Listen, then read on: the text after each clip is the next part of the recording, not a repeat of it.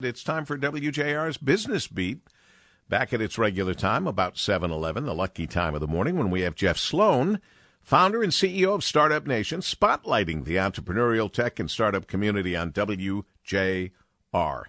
Good morning, Jeff. Good morning, Paul. As we all know, Joe Biden has been proclaimed the winner in the presidential election. And now with that behind us, we turn our attention to what that means for us as citizens and as business owners in this country in these most challenging times. It's now time to set politics aside and turn our focus to strong leadership to drive an agenda that will hopefully deliver the kind of positive change we all want as we navigate today's choppy waters. As small business owners, here are three key economic issues to watch closely in the early going of his administration. Number one, of course, of immediate interest, will the new Biden administration be able to get a new stimulus package approved, and what will the amounts and allocations of that package be? Biden has voiced support for a robust relief measure that includes a federal bonus to weekly unemployment benefits, more aid for struggling small businesses, and another round of stimulus checks to most households. Number two, how will the additional government spending that Biden will pursue begin to flow into the economy?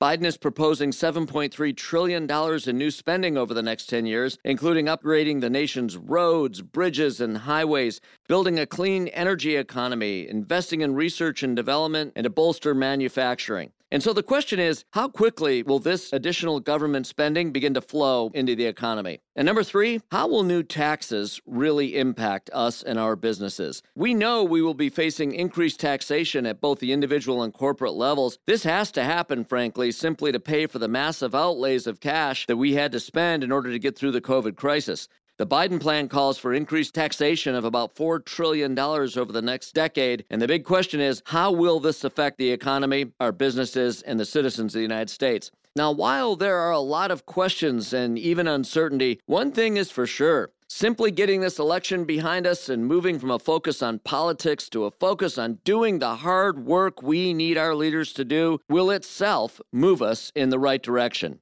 I'm Jeff Sloan, founder and C E O of startup nation dot com, and that's today's Business Beat on the great voice of the Great Lakes, W J R. This segment brought to you by Dell Technologies.